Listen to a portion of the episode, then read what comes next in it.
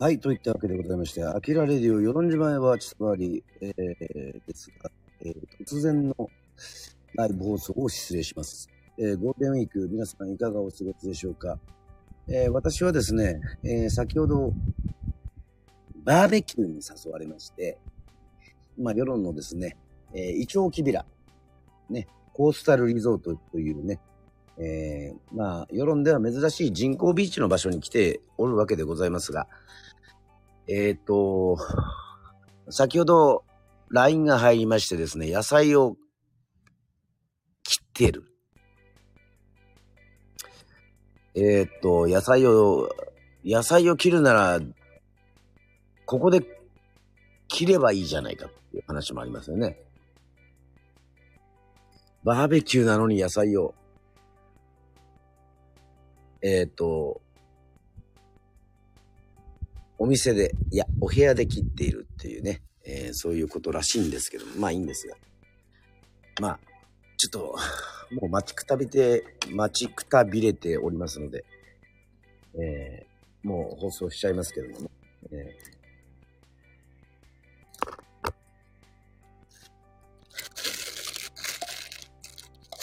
まあ、こう、バーベキューに、ありがとうございます。えー、Kindle、Kindle ですか？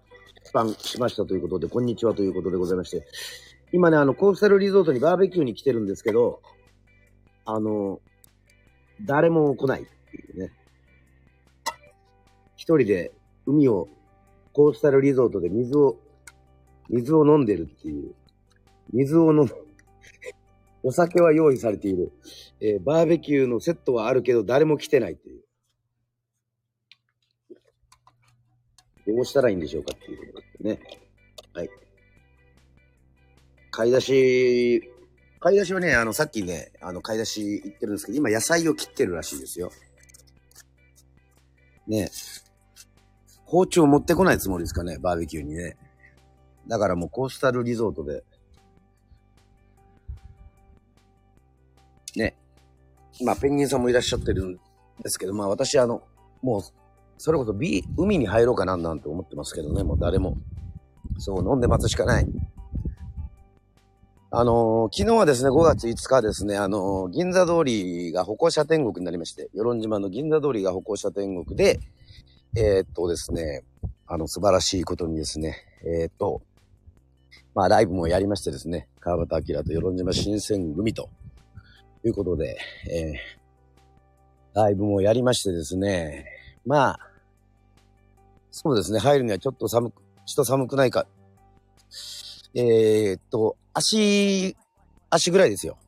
足浸かるぐらいなんで大丈夫ですけども、えー、本当にライブがありまして、あのーね、日本中学校吹奏楽部、今サポーターとしてね、えーおりますけども、中、中学生、あと高校生と、あと、アンシャンブーブーズ、一緒に、えっと、バンドで関わりましてですね、またあの、劇団の野生の島人でも、歌とギターをやりまして、最終的には川端明と新選組で、まあ、あの、夜9時ちょうどにね、えー歩行者天国が解除されるわけなので、あの、時計を見ながらライブをやるというね、なかなかこう珍しい。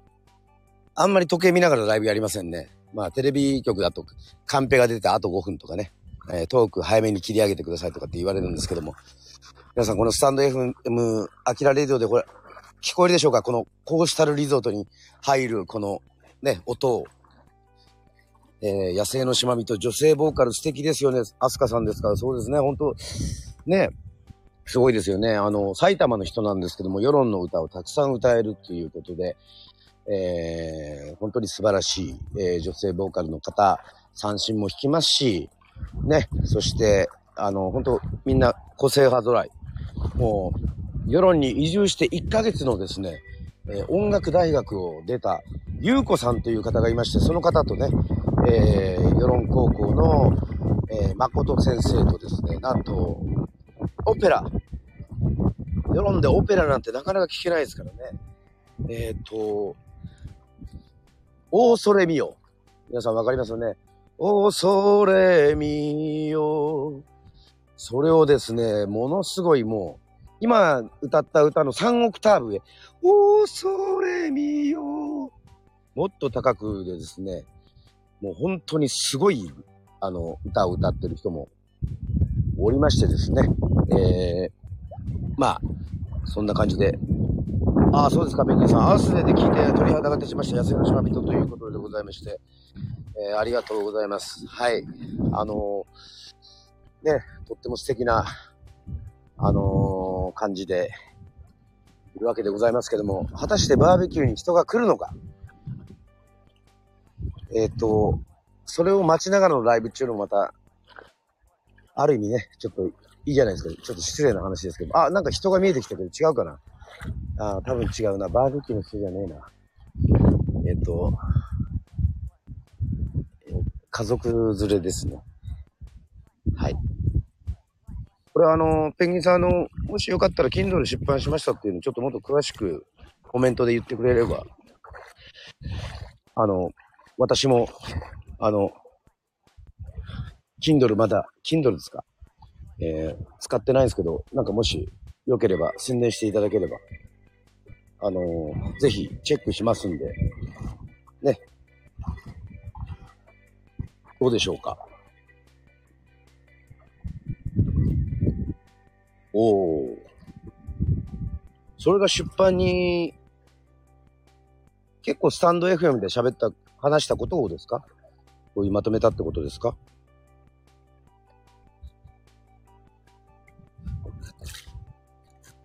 スタエフ婚。まあいろいろありますね。ブログで、ね、ブログで婚活、えノートだったりとか。すごいですね。これスタエフ婚ってこう、夢がありますね。これもどんどんどん宣伝していきましょう。えっ、と、ちなみに、えー、その出版のタイトルなど、えー、ペンギンさん教えていただければありがたいと思いますが、どうでしょう？はい、タイトルは、ドゥルルドゥルドゥルドゥル、ドゥルドゥルドゥルドル、ドゥルはい、皆さん、えー、コメントね、読んでいただけ私たちスタイフコンしました。そのまんまということでございまして、えー、素晴らしいことでございますね。えー、っと、そういうこともあるんだと。ね。ラジオ、この、えー、ネットを使ったラジオが生んだ結婚図ですか？恋というんですか？そういうのがあるということで、それはまた素晴らしいことですね。まあ、あの、コースタルリゾートに今ね、あの、浸かりながらのあれなんですけども、もうちょっと昨日の、超スピード婚からのスピード出産でした。いや、スピード出産ではないでしょう。あの、出産ってあの、まあ俺産んだことないんでわかんないんですけど、出産ってあの、時間かかるんじゃないですか、それなりに。10ヶ月ぐらいね、とつき10日って言うじゃないですか。ね。スピード婚はわかりますよ。出会ってからの、ね、結婚が早かったことですよ。スピード出産ってないですからね。あの、スピード出産できるのはね、ハムスターぐらいですからね。まあ俺が知ってるところによりますと。ね。昔ハムスター飼っててね、もうすぐできちゃいましたからね、もういっぱい子供が。で、最後にね、あの、ハムスターに会ったのはね、本当に、まあ毎回ちょっといろいろ話すんですけど、そのハムスターってね、あの、ネズミ色じゃないんですよ。あの、可愛いんですよ。白とね、あの、薄い、なんつうんだろう。薄い茶色っていうかね、ね、そういうね、ハムスター、小学校の時にハムスター飼ってて、そのハムスターがね、突然走り出したんですよ。うちの庭を。今の村中屋の庭ですよ。あの駐車場を。そしてね、そのまんまね、いなくなっちゃった。ね。子供たちを残してもそのまんまね、親ハムがね、いなくなっちゃって。どこ行ったんでしょうね。多分俺はあの、あのー、その母親、彼女はね、あの、生命力が強いので、あのー、多分ですけど、そのままネズミになったと思いますね。世論のネズミの女王になったと思いますけど。あ、蛇に食われたかもしれません。えー、あまあまあまあ、蛇に食われてないことを、えー、望みますけど、まあ、世論は猫が多いし、えー、イタチも多いのでね、ね、イタチごっこっていう言葉もありますけど、イタチも多い、蛇も多い、猫も多い。ね。まずネズミが多かったんですよ、昔は。で、ネズミが、ネズミがですね、要はですね、世論の食べ物を食べる。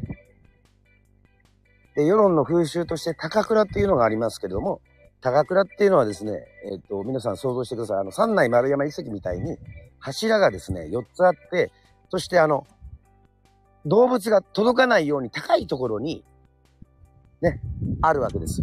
高いところに。で、それで、備蓄している米とか、麦とかを食われないようにするわけですよ。ね。上がってこれないように。それを高倉と呼んでたんですよ。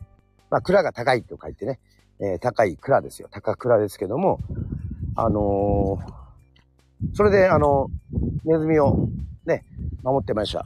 まあ、あの、スタンド、そうです。えー、お米とか調度する蔵ね。そうです、そうです。えっと、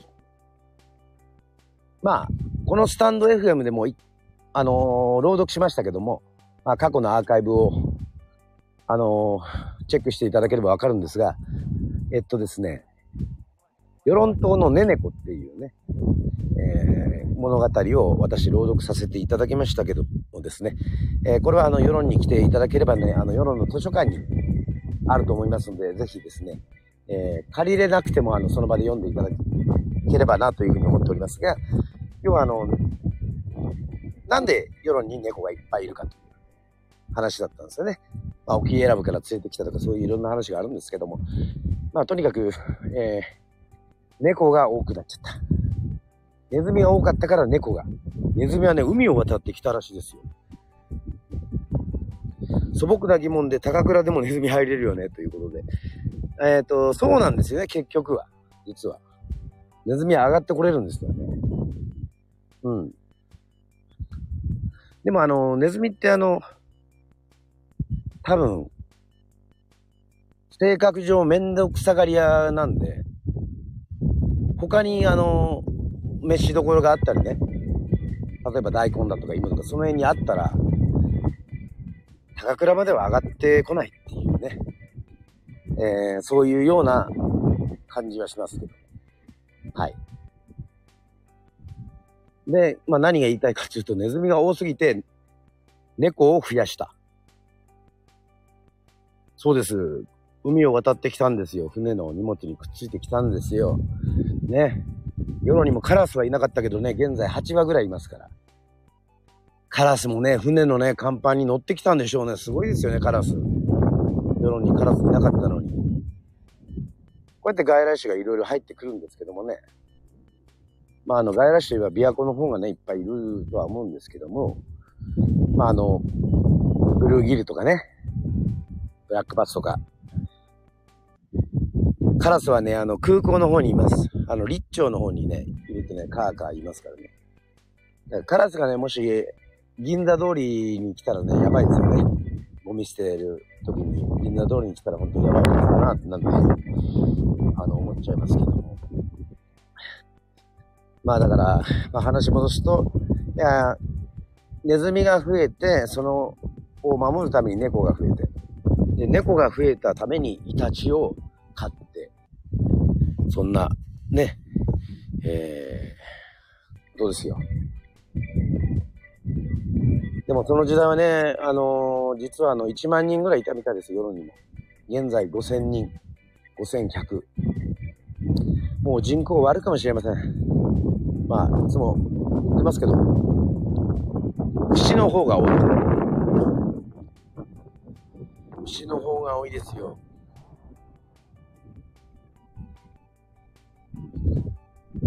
5000人は割りたくないですね。まあ、といっても、あの、宮崎駿さんが推奨してるように、人ってやっぱり、多すぎますよね。ある意味。食料に対して。住居問題をですね。はい。だからこれはパオだったり、例えばわかんないですけど、まああのほら、ね、軽石あるんで、軽石でね、例えば家作るとかね。まあ私は閑散とした方が好きなんですよね。だから宮崎駿さん人が増えすぎたって言うんですよ。だから人間は。だから人がどんどん過疎化していったら、もっと日本って良くなるって、20年前におっしゃってました。まあ今の意見じゃないですけど、さすが宮崎さんだっていうふうに思いますよね。宮崎駿さんの観点っていうのは、まあ、ナウシカみたいな世界ってことですかね。動植物がやっぱ強くて、人間が弱いっていう。昔は、世論もそうだったんでしょうね。うん。せめて少子高齢化をどうにかしないと。うちの、うちの子同級生27人しかいません。やばいという。27人最高じゃないですか。選ばれた27人ですね。はい。せめて正直。まあ、今の思いつきですけど、やっぱ世論って、あの、語呂合わせで4、6なんで、まあ、走る世論語もそうですけど、4、6なんで、この、せめて4600人はキープしたいなっていう感じがしますね。そういう国の政策、町の政政策世論を回していくには4600人絶対いなきゃいけないっていうのはどうでしょうか？ね。会社をね、あのー、作るとか、企業を誘致するとかいろいろあるとは思いますけども。ね。まあ、それまで高校はあるのかなということでございまして。うーん、高校はあってほしいですね。はい。やっぱり高校がないと、世論高校優秀なんで、東京の六大学にも、関西の有名大学にも、国立高校にも通える、えー、人材が、やっぱり中学校から離れて高校生になってしまうと世論が遠くなっちゃうからね。まあ俺は世論高校ですけども、そういう世論高校をキープするためにも、そういういろいろ誘致したりとかっていうことをね、えっ、ー、と、やりたいというふうに思ってますけども、個人的には。はい。ほんと来ないね。こんなに来ない。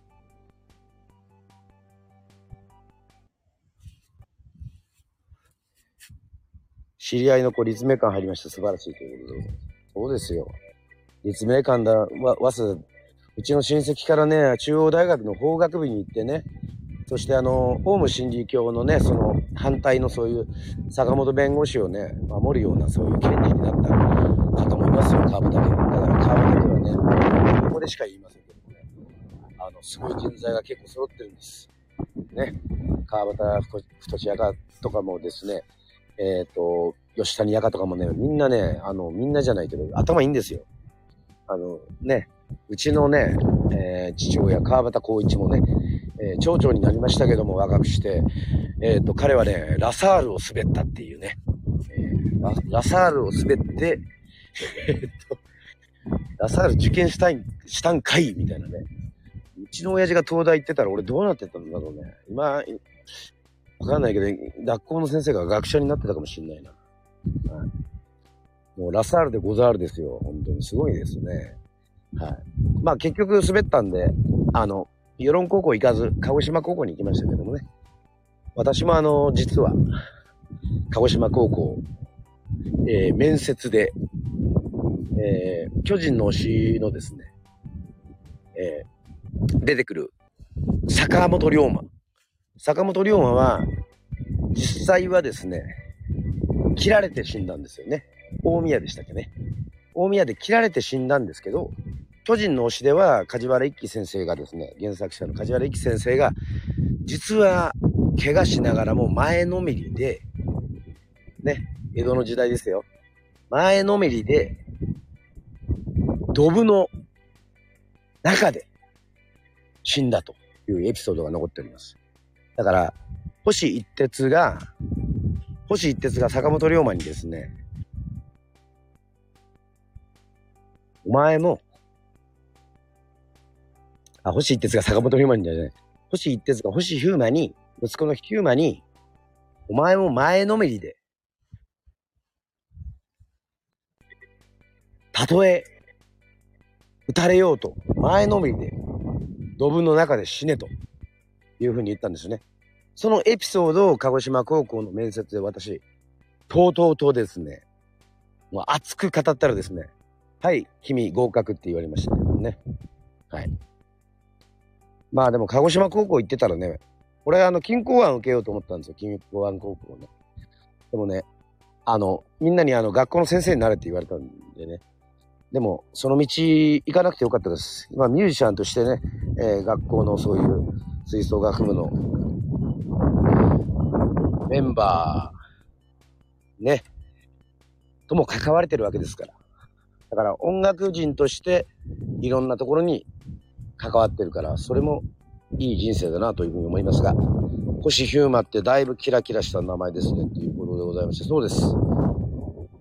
指摘素晴らしいですね、ペンギンさん。あのですね、ヒューマってね、梶原一騎先生が、梶原一騎先生わからない人言ってる明日のジョーも書きました。もう、夕焼け番長も書いたし、すごい作家です。梶原一騎先生が原作で、えー、川崎昇先生が、まあ、絵なんですけど、星ヒューマンはね、星は、見つめる星ですよね。まあ、世論星大好きですけども、綺麗ですけど、この、ヒューマンから来てるんですよ。ヒューマン。石崎ヒューイ。ヒューイは、ヒューイはわかんないよ。ヒュルリも、ヒュルリもあるけどわかんないけど、ヒューマンから来てるんですよ。これ梶原一騎先生の発明ですよね。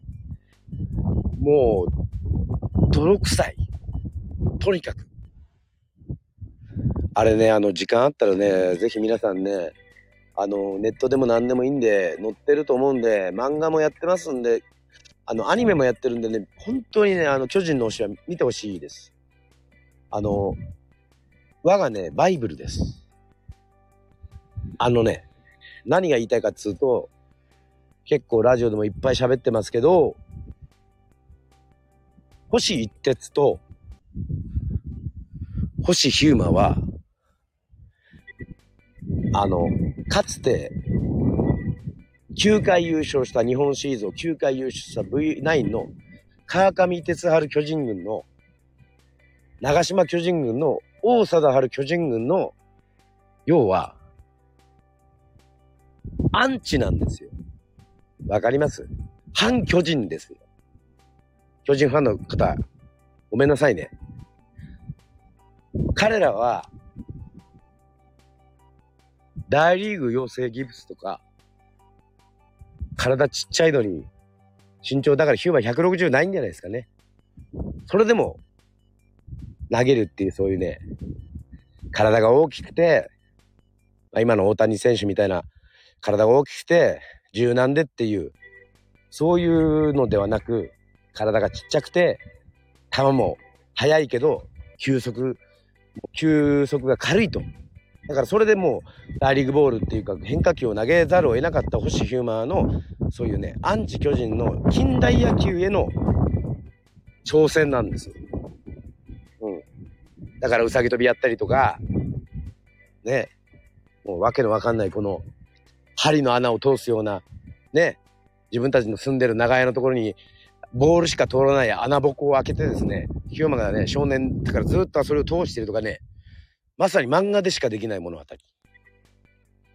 俺はそれを信じてて、実際に親父が野球の監督で左利きにされて、で、プロ野球選手を目指すようなサイボーグに育てられたんですよね。でも俺は肩を壊して野球選手にはなれませんでしたけどね。今でもバッティングセンター行ったりとかして打ってますけど、ね、で初めて選んだのが私自分でやりたいと思ったのが歌です。音楽です。野球は親父がプロ野球選手にさせたかったんで、与えられたもので、苦しくても絶対やめられないっつって高校までややってましたけども、初めて歌を、なんか昼から熱くな語なんで語ってるんだろうね。あ海見ながらからでしょうね。だから、まあ、歌をやめることはありませんね。まあ、声が出なくなったら、村上春樹さんみたいに文章の世界に行くもよし、岡本太郎みたいに芸術をやるもよし、やることはいっぱいあるんです、皆さん。はい。見えなくなっても、手足が動かなくなっても、何かしらできることはあるんです。なんでバーベキュー待ってるのに、こんな話しなきゃいけないのか。よくわかんないですけど。はい。まあ、巨人の推し見てくださいっていうことですかね。そうそう、来たかな。ほんと世論の人来ないよね。俺前あの、忘れもしないコブラツイスターズ在籍中、もうそれこそ20年以上前になりますけどね。もう20年、今3、25年、30年。なりますけどね。俺の歓迎会つってってね、来てる人誰もいませんでしたからね。通い船で忘れもしない。2時間後に、おう、アキラ来てたのって言ったあのやついましたからね。同級生で。うわ。世論ってある意味変わってねえわ。何も変わってねえ。まあ俺はね、このラジオでは言いたいですよ。俺にも俺の時間があるんだってね。まあ、こうやって俺の時間があるからラジオできるけど、うん。来るなら来てほしいですよね。まあ、いいんです。そこが世論のいいとこなのかどうかはわかりませんが、世論島新選組やってるのもそういう意味です。あの、バンドの時はね、今までバンドずっとやってましたけど、夜のバンドで。なるべく、その人がミスしても言わないように、みんな楽しく仕事をやってるからやってるんだっていうふうにやってますけど、新選組で土方明になってからはね、もう変えました。あの、コブラツイスターズ時代みたいに、お前それダメだと。お前そのフレーズダメだとか、音がでかいとか。それじゃボーカルが聞こえねえとか。そのフレーズ考えてねえだろうとかってね、もうバシバシ言いますからね。これはあの、土方明というキャラを借りて言ってるわけです。だからお勧めしますよ、皆さんも。あの、自分のヒーローになって、仕事の時には、例えばバットマンになったり、キャットウーマンになったり、これこれこう、こうなんだけど、こうしてくれるっていうのは、はい。これはもう、演じてるものだと思っていいんじゃないですか。それは。はい。もちろん、ね、わかると思いますけども、有村運送店だったり、辰野運送店だったりね、そういう時も、ね、仕事をするときは、みんなユニフォームを着てそういう演じてるわけですよ。はい。決してそういう風にして危ないからちょっと下がってくださいって注意してるのは、警察官も消防士もそうですけど、それは仕事なんですよ。それを演じてるんですよ。うん、バイト君でもね、それ、コンビニのね、バイト君をね、演じてるんですよ。だからそういう役者だと思ってね、人生は舞台だと思ってね、楽しんでくれればね、面白いと思いますよ。どんな仕事でも。はい。あまり、今ちょっと仕事が辛いとかっていうね、方がもしかいたら、まあ、根詰めず。まあ、それはあの、家庭の主婦ね、方もそうですけど、はい。私は母親を演じてるんだぐらいでいいじゃないですか。そしたら、真の母親になって、愛する人が、あなたアカデミー賞の主演女優賞ですって言ってくれるんじゃないですかね。なんかそういうノリでいいと思いますよ。なんかちょっとだんだん、あ、車が集まってきて、俺なんかあの、ナスカの治療の図の絵のように、このコースタルリゾートでなんか、吐いてますけど。大丈夫かな？じゃあちょっと近づきつつ放送もしかしたら終わるかもしれないですけど、ほんと誰も来ないんで。あ、来たかな？バーベキュー始まるかな？じゃあバーベキューもし、あの、乗ってきたら、また放送するかもしれませんので、お時間ある方はぜひ聞いていただければというふうに思います。じゃあ、とりあえず、えー、この放送、一旦、えー、終了したいと思います。アキラレディオでした。また皆さん会いましょう。バイバイ。